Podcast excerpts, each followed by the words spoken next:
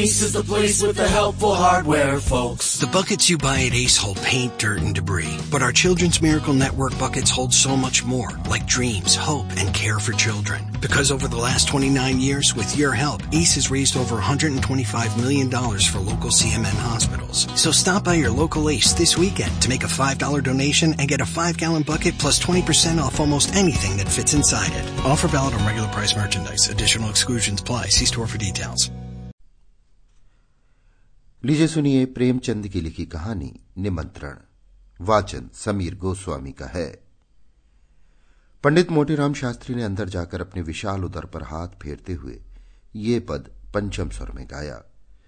अजगर करे न चाकरी, पंछी करे न काम, दास मूल का कह गए सबके दाता राम।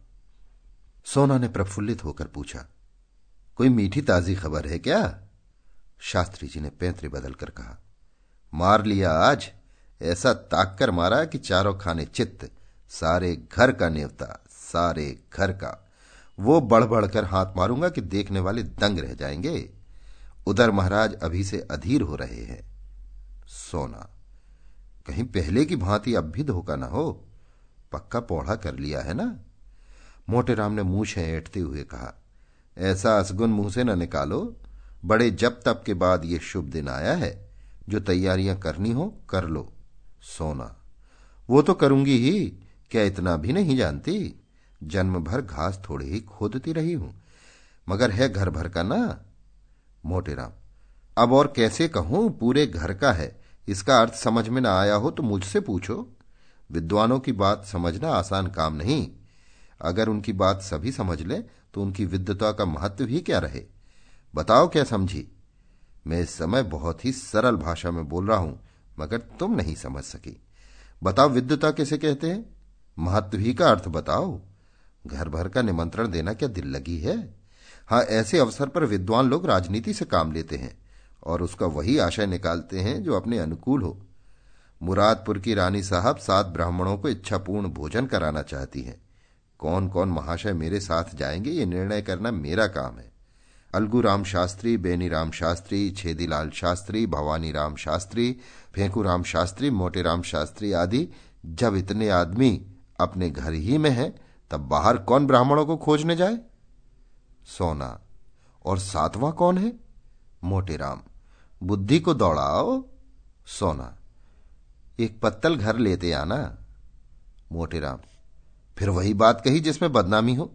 छी छी, पत्तल घर लाऊं? उस पत्तल में वो स्वाद कहा जो जजमान के घर बैठकर भोजन करने में। सुनो, 7वें महाशय हैं पंडित सोनाराम शास्त्री।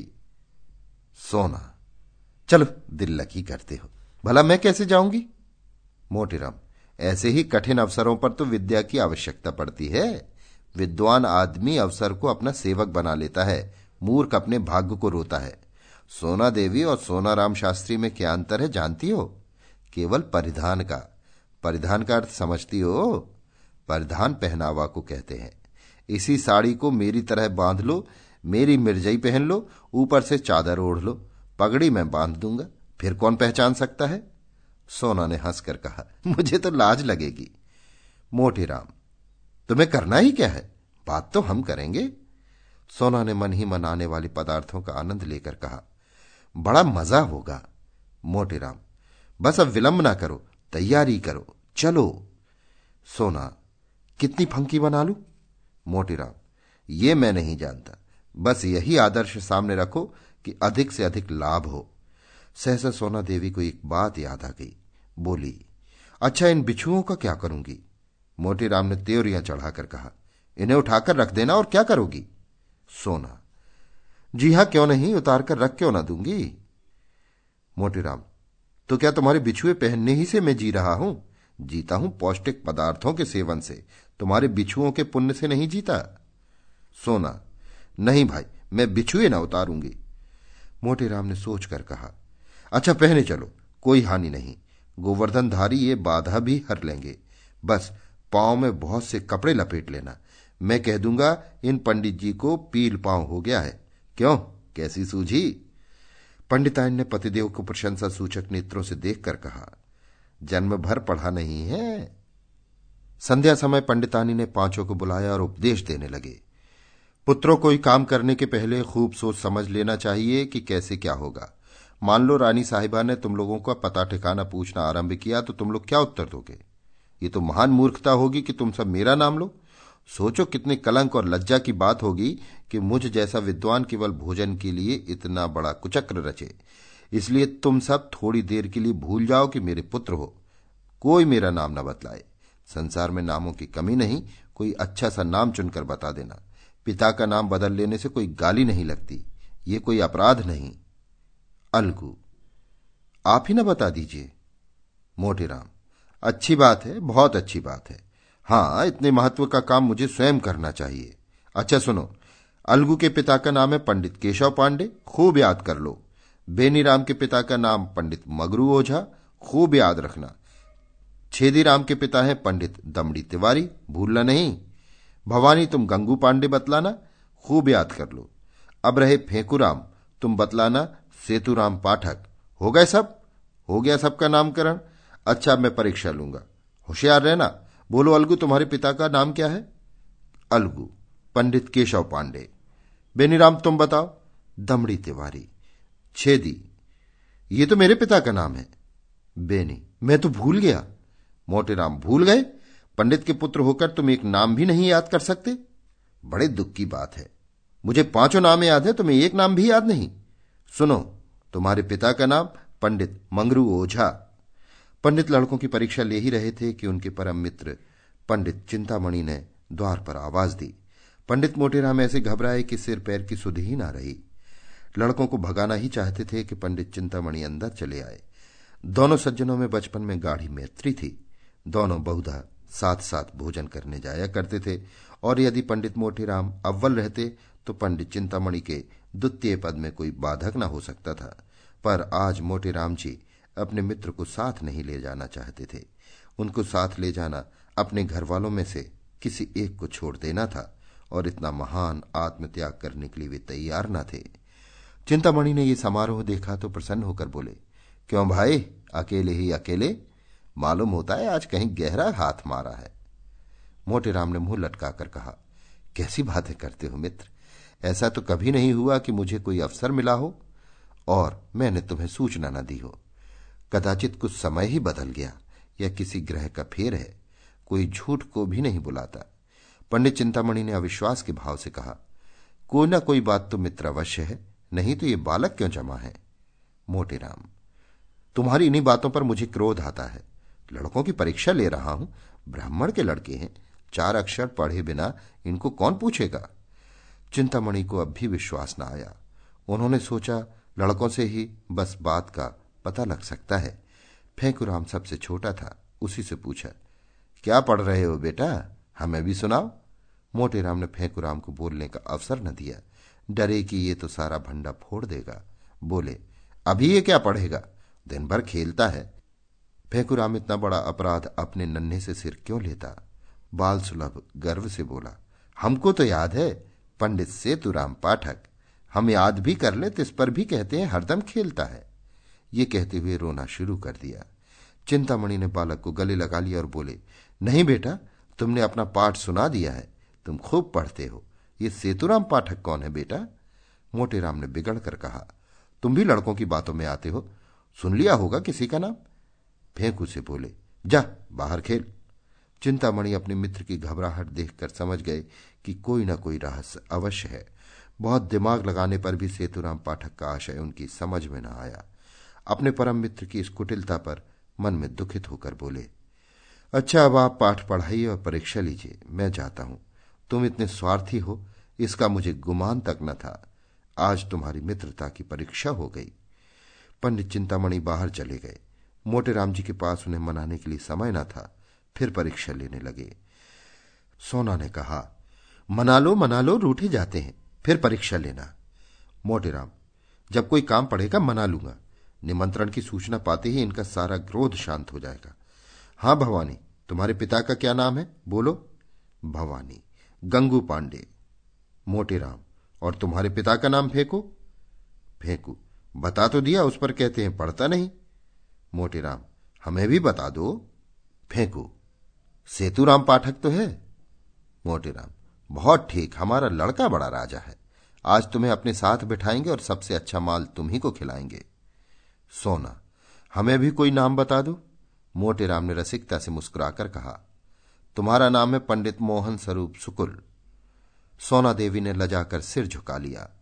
सोना देवी तो लड़कों को कपड़े पहनाने लगी, उधर फेंकू आनंद की उमंग में घर के बाहर निकला। पंडित चिंतामणि रूठकर तो चले थे, पर कुतूहलवश अभी तक द्वार पर दबके खड़े थे। इन बातों की भनक इतनी देर में उनके कानों में पड़ी, उससे ये तो ज्ञात हो गया कि कहीं निमंत्रण है, पर कहाँ है, कौन कौन लोग निमंत्रित हैं, ये कुछ ज्ञात न हुआ था।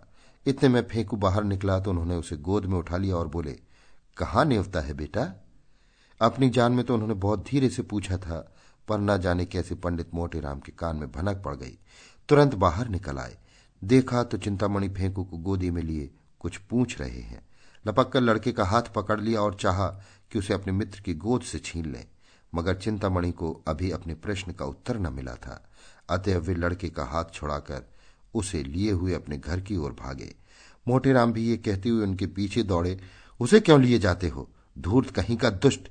चिंतामणि ने एक न सुनी, भागते ही चले गए।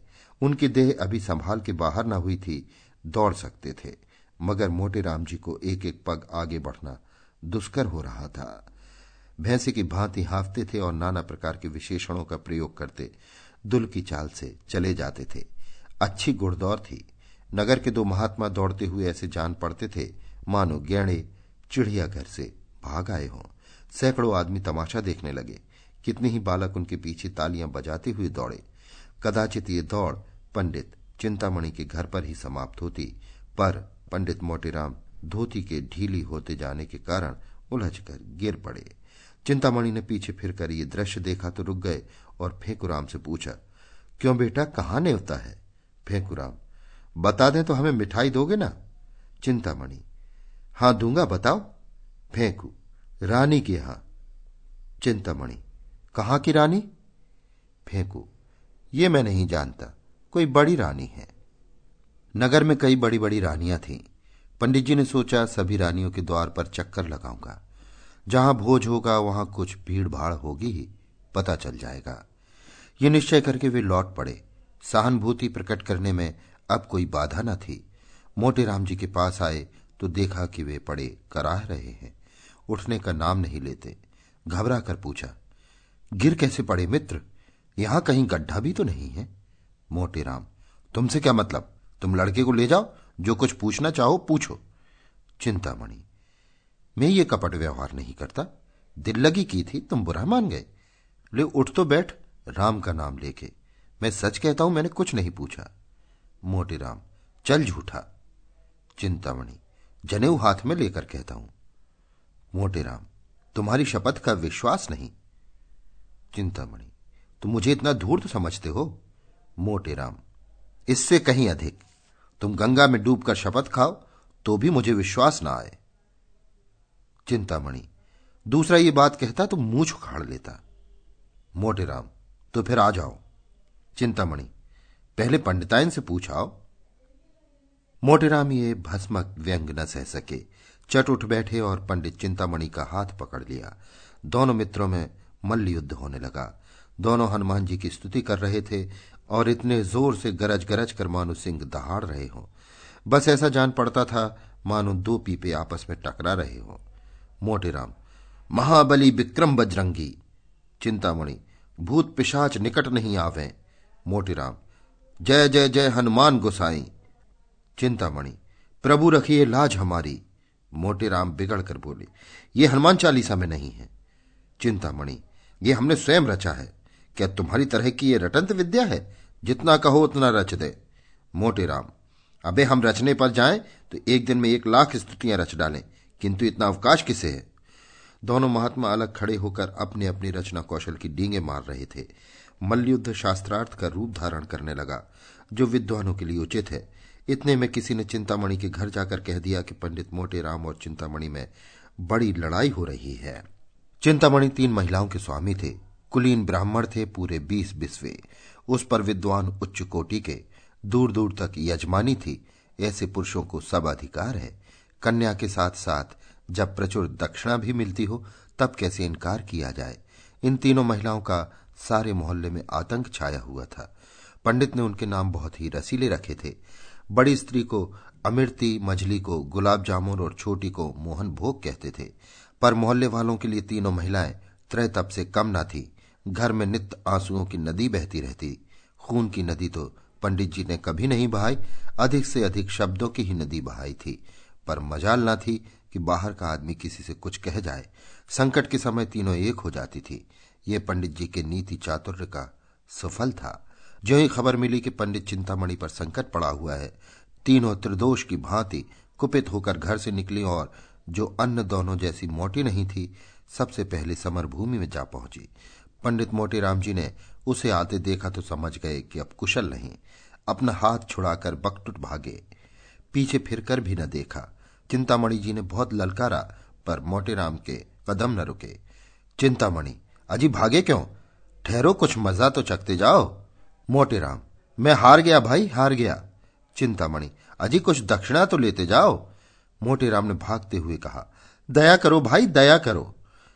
8 बजते बजते पंडित मोतीराम ने स्नान किया और पूजा करके कहा, अब विलंब नहीं करना चाहिए। फंकी तैयार है ना? सोना, फंकी लिए तो कब से बैठी हूं। तुम्हें तो जैसे किसी बात की सुध ही नहीं रहती। रात को कौन देखता है कि कितनी देर तक पूजा करते हो। मोतीराम, मैं तुमसे एक नहीं 1000 बार कह चुका हूं कि मेरे कामों में मत बोला करो। तुम नहीं समझ सकती कि मैंने इतना विलंब क्यों किया। तुम्हें ईश्वर ने इतनी बुद्धि ही नहीं दी। जल्दी जाने से अपमान होता है।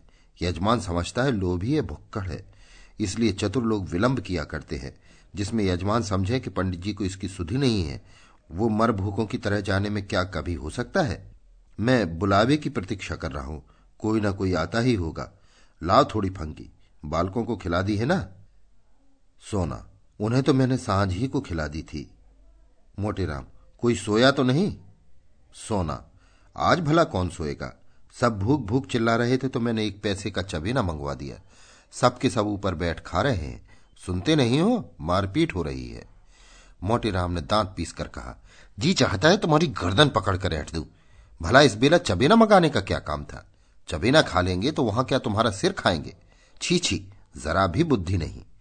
सोना ने अपराध स्वीकार करते हुए कहा, हां भूल तो हुई, पर सबके सब इतना कोलाहल मचाए हुए थे कि सुना नहीं जाता था। मोतीराम, रोते ही थे ना, रोने देती। रोने से उनका पेट न भरता बल्कि और भूख खुल जाती। सहसा एक आदमी ने बाहर से आवाज दी, पंडित जी महारानी बुला रही हैं और लोगों को जल्दी लेकर चलो। पंडित जी ने पत्नी की ओर गर्व से देखकर कहा, देखा, इसे निमंत्रण कहते हैं। अब तैयारी करनी चाहिए। बाहर आकर पंडित जी ने उस आदमी से कहा, तुम एक क्षण और ना आते तो मैं कथा सुनाने चला गया होता। मुझे बिल्कुल याद न थी। चलो हम बहुत शीघ्र आते हैं। 9 बजते बजते पंडित मोतीराम बाल गोपाल सहित रानी साहब के द्वार पर जा पहुंचे। रानी बड़ी विशालकाय एवं तेजस्विनी महिला थी। इस समय वे कार चोलीदार तकिया लगाए तख्त पर बैठी हुई थी। 2 आदमी हाथ बांधे पीछे खड़े थे। बिजली का पंखा चल रहा था। पंडित जी को देखते ही रानी ने तख्त से उठकर चरण स्पर्श किया और इस बालक मंडल को देखकर मुस्कुराती हुई बोली, इन बच्चों को आप कहां से पकड़ लाए। मोतीराम, करता क्या, सारा नगर छान मारा, किसी पंडित ने आना स्वीकार न किया। कोई किसी के यहां निमंत्रण है, कोई किसी के यहां। तब तो मैं बहुत चकराया। अंत में मैंने उनसे कहा, अच्छा आप नहीं चलते तो हरी अच्छा, लेकिन ऐसा कीजिए कि मुझे लज्जित न होना पड़े। तब जबरदस्ती प्रत्येक के घर से जो बालक मिला उसे पकड़ लाना पड़ा। क्यों फेंकूराम, तुम्हारे पिताजी का क्या नाम है? फेंकूराम ने गर्व से कहा, पंडित सेतुराम पाठक। रानी, बालक तो बड़ा होशियार है। और बालकों को भी उत्कंठा हो रही थी कि हमारी भी परीक्षा ली जाए। लेकिन जब पंडित जी ने उनसे कोई प्रश्न न किया और उधर रानी ने फेंकूराम की प्रशंसा कर दी, तब तो वे अधीर हो उठे। भवानी बोला, मेरे पिता का नाम है पंडित गंगू पांडे। छेदी बोला, मेरे पिता का नाम है दमड़ी तिवारी। बेनी राम ने कहा, मेरे पिता का नाम है पंडित मंगरू ओझा। अलगू राम समझदार था, चुपचाप खड़ा रहा। रानी ने उससे पूछा, तुम्हारे पिता का क्या नाम है जी? अलगूराम को इस वक्त पिता का निर्दिष्ट नाम याद न आया। न सही सूझा कि कोई और नाम ले ले। हाथ बुद्धि सा खड़ा रहा। पंडित मोतीराम ने जब उसकी ओर दांत पीस कर देखा तो रहा सहा हवास भी गायब हो गया। फेंकूराम ने कहा, हम बता दें भैया, भूल गए। रानी ने आश्चर्य से पूछा, क्या अपने पिता का नाम भूल गया? ये तो विचित्र बात देखी। मोटेराम ने अलगू के पास जाकर कहा, कैसे है? अलगूराम बोल उठा, केशव पांडे। रानी, तो अब तक क्यों चुप था? मोटेराम, कुछ ऊंचा सुनता है सरकार। रानी, मैंने सामान तो बहुत सा मंगवा रखा है, सब खराब होगा, लड़के क्या खाएंगे? मोटेराम, सरकार इन्हें बालक न समझे, इनमें जो सबसे छोटा है वो 2 पत्तल खाकर उठेगा। जब सामने पत्तलें पड़ गईं और भंडारी चांदी की थालों में एक एक उत्तम पदार्थ ला लाकर परोसने लगा, तब पंडित मोतीराम जी की आंखें खुल गईं। उन्हें आए दिन निमंत्रण मिलते रहते थे, पर ऐसे अनुपम पदार्थ कभी सामने न आए थे। घी की भी ऐसी सौंधी सुगंध उन्हें कभी न मिली थी। प्रत्येक वस्तु से केवड़े और गुलाब से कभी पेट भर सकता है, मनो खा जाऊं फिर भी और खाने को जी चाहे। देवतागण इनसे उत्तम और कौन पदार्थ खाते होंगे? इनसे उत्तम पदार्थों की तो कल्पना भी नहीं हो सकती। पंडित जी को इस वक्त अपने परम मित्र पंडित चिंतामणि की याद आई। अगर वे होते तो रंग जम जाता, उसके बिना रंग फीका रहेगा। यहां दूसरा कौन है जिससे लाग डांट करूं? लड़के 2-2 पत्तलों की कौन गिनती? हमारी देखा देखी लड़के भी डट जाएंगे। ओह, बड़ी भूल हो गई, ये ख्याल मुझे पहले ना आया। रानी साहब से कहूं, बुरा तो ना मानेंगी। ओह, जो कुछ हो एक बार जोर तो लगाना ही चाहिए। तुरंत खड़े होकर रानी साहब से बोले, सरकार आज्ञा हो तो कुछ कहूं। रानी, कहिए कहिए महाराज, क्या किसी वस्तु की कमी है? मोटेराम, नहीं सरकार, किसी बात की नहीं। ऐसे उत्तम पदार्थ तो मैंने कभी देखे भी ना थे। सारे नगर में आपकी कीर्ति फैल जाएगी। मेरे एक परम मित्र पंडित चिंतामणि हैं, आज्ञा हो तो उन्हें भी बुला लूं। बड़े विद्वान कर्मनिष्ठ ब्राह्मण हैं, उनके जोड़ का इस नगर में दूसरा नहीं है। मैं उन्हें निमंत्रण देना भूल गया, अभी सुधि आई है। रानी, आपकी इच्छा हो तो बुला लीजिए, मगर आने जाने में देर होगी और भोजन परोस दिया गया है। मोटेराम, मैं अभी आता हूं सरकार, दौड़ता हुआ जाऊंगा। रानी, मेरी मोटर ले लीजिए। जब पंडित जी चलने को तैयार हुए तब सोना ने कहा, तुम्हें आज क्या हो गया है जी, उसे क्यों बुला रहे हो? मोटेराम, कोई साथ देने वाला भी तो चाहिए। सोना, मैं क्या तुमसे दब जाती? पंडित जी ने मुस्कुराकर कहा, तुम जानती नहीं, घर की बात और है, दंगल की बात और। पुराना खिलाड़ी मैदान में जाकर जितना नाम करेगा उतना नया पट्टा नहीं कर सकता। वहां बल का काम नहीं, साहस का काम है। बस यहां भी वही हाल समझो, झंडे गाड़ दूंगा, समझ लेना। सोना, कहीं लड़के सो जाएं तो? मोतीराम, और भूख खुल जाएगी, जगह तो मैं लूंगा। सोना, देख लेना, आज वो तुम्हें पछाड़ेगा, उसके पेट में तो शनिचर है। मोतीराम, बुद्धि की सर्वत्र प्रधानता रहती है, ये ना समझो कि भोजन करने की कोई विद्या ही नहीं। इसका भी एक शास्त्र है जिसे मथुरा के शनिचरानंद महाराज ने रचा है। चतुर आदमी थोड़ी सी जगह में गृहस्थी का सब सामान रख देता है। अनाड़ी बहुत सी जगह में भी यही सोचता है कि कौन वस्तु कहाँ रखूं। गवार आदमी पहले से ही हकबकाकर खाने लगता है और चट एक लोटा पानी पीकर अफर जाता है। चतुर आदमी बड़ी सावधानी से खाता है, उसका कौर नीचे उतरने के लिए पानी की आवश्यकता नहीं पड़ती। देर तक भोजन करते रहने से वो सुपाच्य भी हो जाता है। चिंतामणि मेरे सामने क्या ठहरेगा? चिंतामणि अपने आंगन में उदास बैठे हुए थे। जिस प्राणी को वो अपने परम हितैषी समझते थे, जिसके लिए वे अपने प्राण तक देने को तैयार रहते थे, उसी ने आज उनके साथ बेवफाई की। बेवफाई ही नहीं कि उन्हें उठाकर दे मारा। पंडित मोतीराम के घर से तो कुछ जाता ना था, अगर वे चिंतामणि को भी साथ लेते जाते तो क्या रानी साहब उन्हें दुत्कार देती? स्वार्थ के आगे कौन किसको पूछता है? उन अमूल्य पदार्थों की कल्पना करके चिंतामणि के मुंह से लार टपकी पड़ती थी। अब सामने पत्तल आ गई होगी, अब थालों से अमृतियां लिए भंडारी आए होंगे। आहा, कितनी सुंदर कोमल कुरकुरी रसीली अमृतियां होंगी। अब बेसन के लड्डू आए होंगे। आह, कितने सुडोल मेवों से भरे हुए घी से तरातर लड्डू होंगे, मुंह में रखते ही रखते घुल जाते होंगे, जीभ भी न डुलानी पड़ती होगी। आहा, अब मोहन भोग आया होगा। हाय दुर्भाग्य, में यहां पड़ा सड़ रहा हूं और वहां ये बहार। बड़े निर्दयी हो मोतीराम, तुमसे इस निष्ठुरता की आशा न थी। अमृति देवी बोली, तुम इतना दिल छोटा क्यों करते हो? पितृपक्ष तो आ ही रहा है, ऐसे ऐसे न जाने कितने नेवते आएंगे। चिंतामणि, आज ही किसी अभागे का मुंह देखकर उठा था, लाओ तो पत्रा देखूं कैसा मुहूर्त है। अब नहीं रहा जाता, सारा नगर छान डालूंगा, कहीं तो पता चलेगा। नासिका तो दाहिनी चल रही है। एकाएक मोटर की आवाज आई, उसके प्रकाश से पंडित जी का सारा घर जगमगा उठा था। वे खिड़की से झांकने लगे तो मोतीराम को मोटर से उतरते देखा। एक लंबी सांस लेकर चारपाई पर गिर पड़े। मन में कहा कि दुष्ट भोजन करके अब या मुझे बखान करने आया है। अमृति देवी ने पूछा, कौन है दाढ़ी जार, इतनी रात को जगावत है? मोतीराम, हम हैं हम, गाली न दो। अमृति, अरे दूर मोझा से, ते कौन है? कहते हैं हम हैं हम, को जाने ते कौन है? मोतीराम, अरे हमारी बोली नहीं पहचानती हो, खूब पहचान लो, हम हैं तुम्हारे देवर। अमृति, ए दुर, तोहे मुंह में कीड़ा लागे तो हुलहास उठे, हमार देवर बनता है दाढ़ी जार। मोतीराम, अरे हम हैं मोतीराम शास्त्री, क्या इतना भी नहीं पहचानती? चिंतामणि घर में है? अमृति ने किवाड़ खोल दिया और तिरस्कार भाव से बोली, अरे तुम थे, नाम क्यों नहीं बताते थे? जब इतनी गालियां खा ली तो बोल निकला, क्या है क्या? मोतीराम, कुछ नहीं, चिंतामणि जी को शुभ संवाद देने आया हूं, रानी साहब ने उन्हें याद किया है। अमृति, भोजन के बाद बुलाकर क्या करेंगी? मोतीराम, अजी भोजन कहाँ हुआ है, मैंने जब इनको विद्या कर्मनिष्ठा सद्विचार की प्रशंसा की तब मुग्ध हो गई, मुझसे कहा कि मोटर पर लाओ, क्या सो गए? चिंतामणि चारपाई पर पड़े पड़े सुन रहे थे। जी में आता था चलकर मोतीराम के चरणों पर गिर पड़ूं। उनके विषय में अब तक जितने कुत्सित विचार उठे थे सब लुप्त हो गए, ग्लानि का आविर्भाव हुआ, रोने लगे। ये कहते हुए मोतीराम उनके सामने जाकर खड़े हो गए।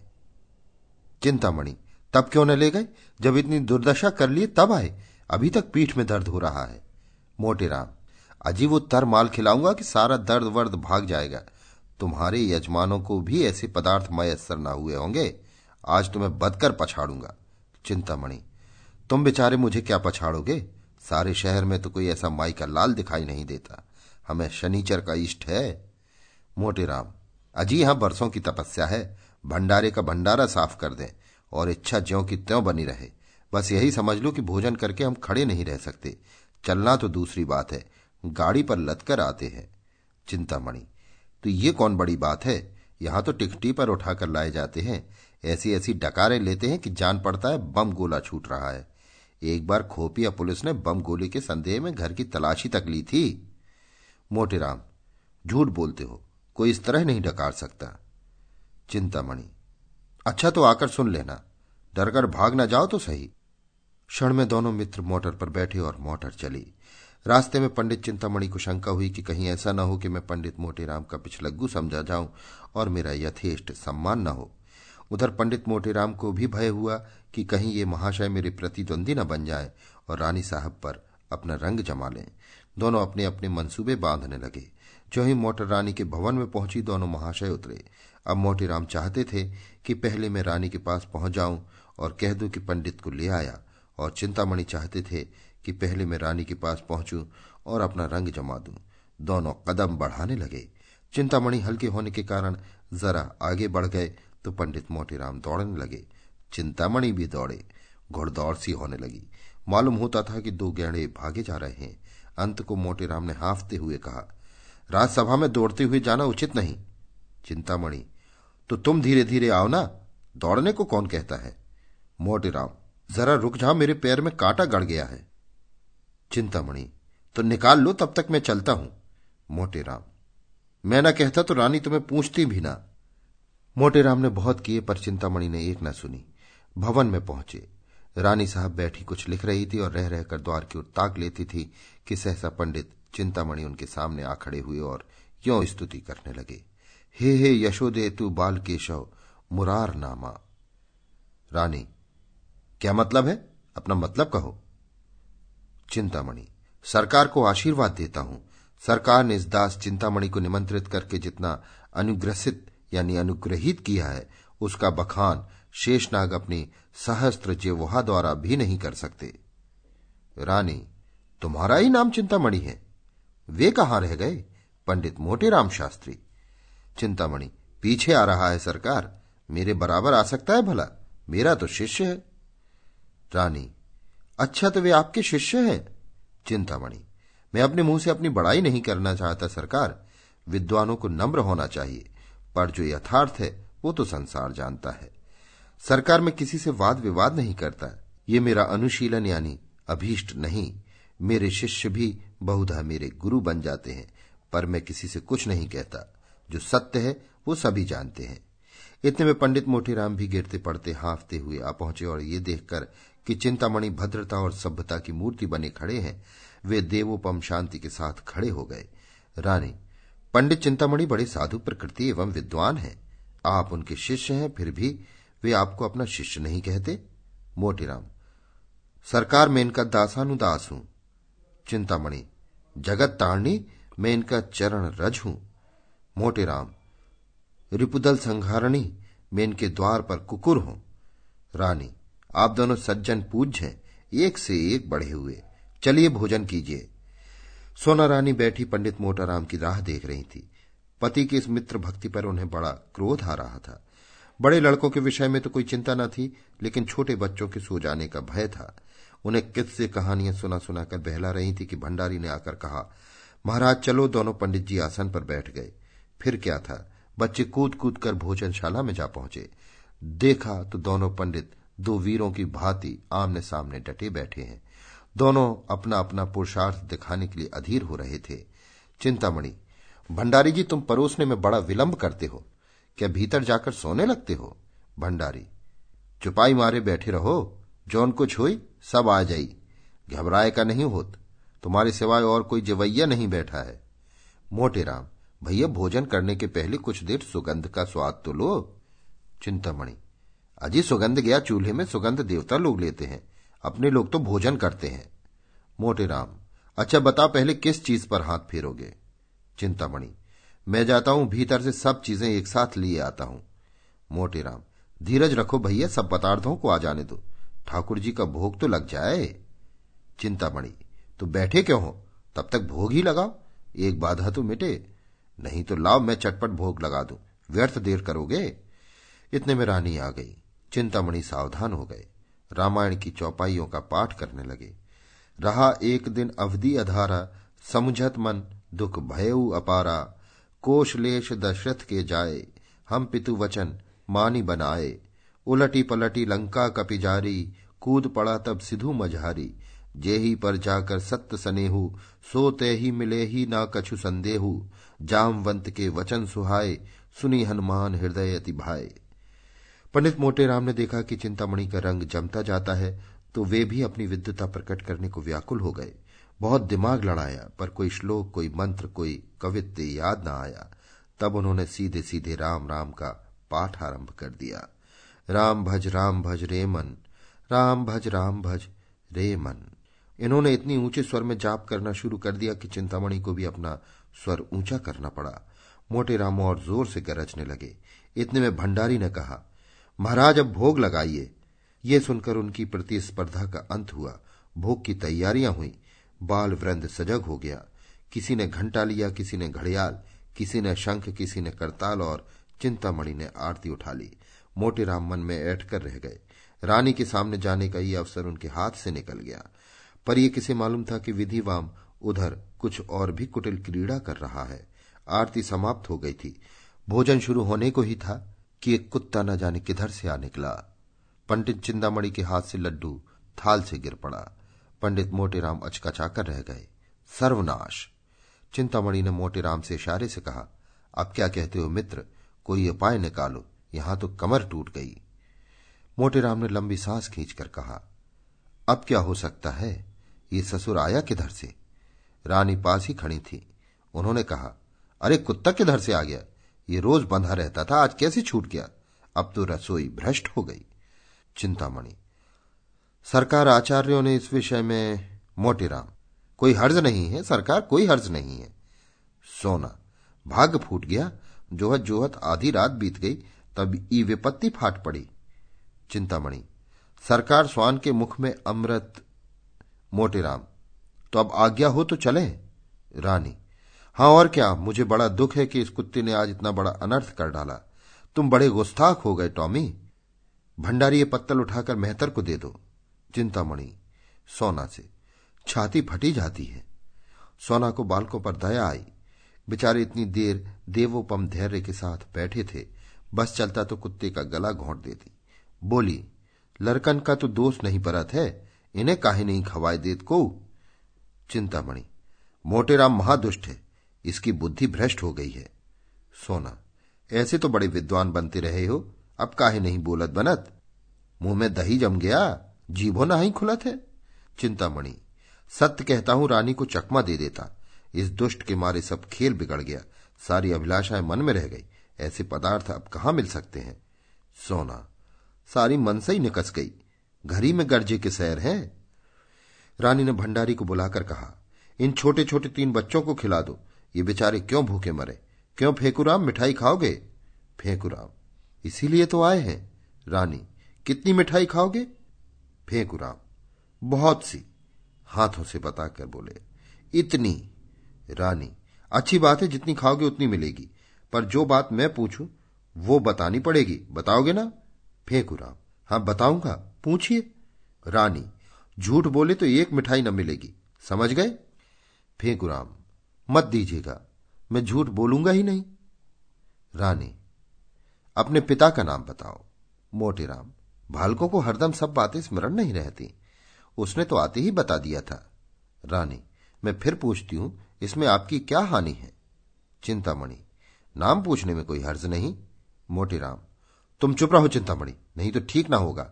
मेरे क्रोध को अभी तुम नहीं जानते, दबा बैठूंगा तो रोते भागोगे। रानी, आप तो व्यर्थ इतना क्रोध कर रहे हैं, बोलो फेंकूराम, चुप क्यों हो, फिर मिठाई ना पाओगे। चिंतामणि, महारानी जी की इतनी दया दृष्टि तुम्हारे ऊपर है, बता दो बेटा।